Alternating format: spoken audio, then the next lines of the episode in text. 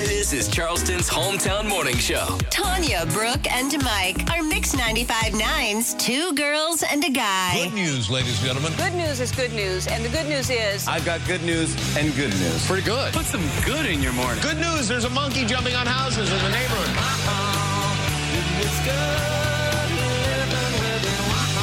Good News Friday on the Yes, I love that. Nothing but good news, good vibes, and positive stories this morning. Megan Rose Metz, two girls and a guy fan, is having literally, y'all, the best week ever in her life. I love that. She says everything is good this week, especially after such a slump. So she says, My husband got to legally adopt my now legally our son this past weekend. That's awesome. Good news number one, right? But wait, there's more. Then she got a tattoo that she's been wanting forever. Check mark number two. Good Awesome. Mm-hmm. News. And then at the last minute, a friend reached out a couple days ago and invited her and her husband to the Stevie Nicks concert. I saw her there. That's right. And uh, she says it has just been the greatest week ever. Everything just fell in line and everything fell into place. That's wonderful. And she's had an awesome week. So congratulations, Megan Rose Metz. I love that. So, my good news today, and it's really not about me, but I've been following this story on my neighborhood Facebook page about this dog, Gabby.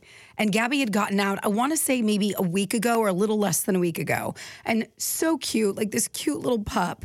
And Gabby, the the people that, you know, his her owners were obviously devastated and posting everywhere in Hamlin, Charleston National, like, please be on the lookout. Like they had um not I, I guess it would be animal control, but like they had them come out to set up traps, like not bad traps, good ones. Right. That have food in them. So if she went in, they'd be able to get her and, you know, take her home, right? Right, right. Um, and everybody, there were spottings. People would like comment on the page, like, hey, I just saw Gabby over here. We tried to get her, but she darted back into the woods. I was telling Tanya about this story the other Yeah. day and how sad it made me because this sweet little puppy is definitely too small to be. We have animals in our yeah, she's a, she's area. a little dog. Coyotes, foxes. Yeah, I was just really worried about her because she is so small and so just I mean, obviously she's a she's a tough cookie, but like she looks so delicate, you know? Mm-hmm. Right. And um Is she just lost, confused? she just she got lost and then when people would try to help her She was scared. she got scared and would dart the other way. And people would leave out food. They'd leave out like a Gotcha. warm little blanket area for her to lay on if she needed to. All of those things all throughout our neighborhood. I mean, really,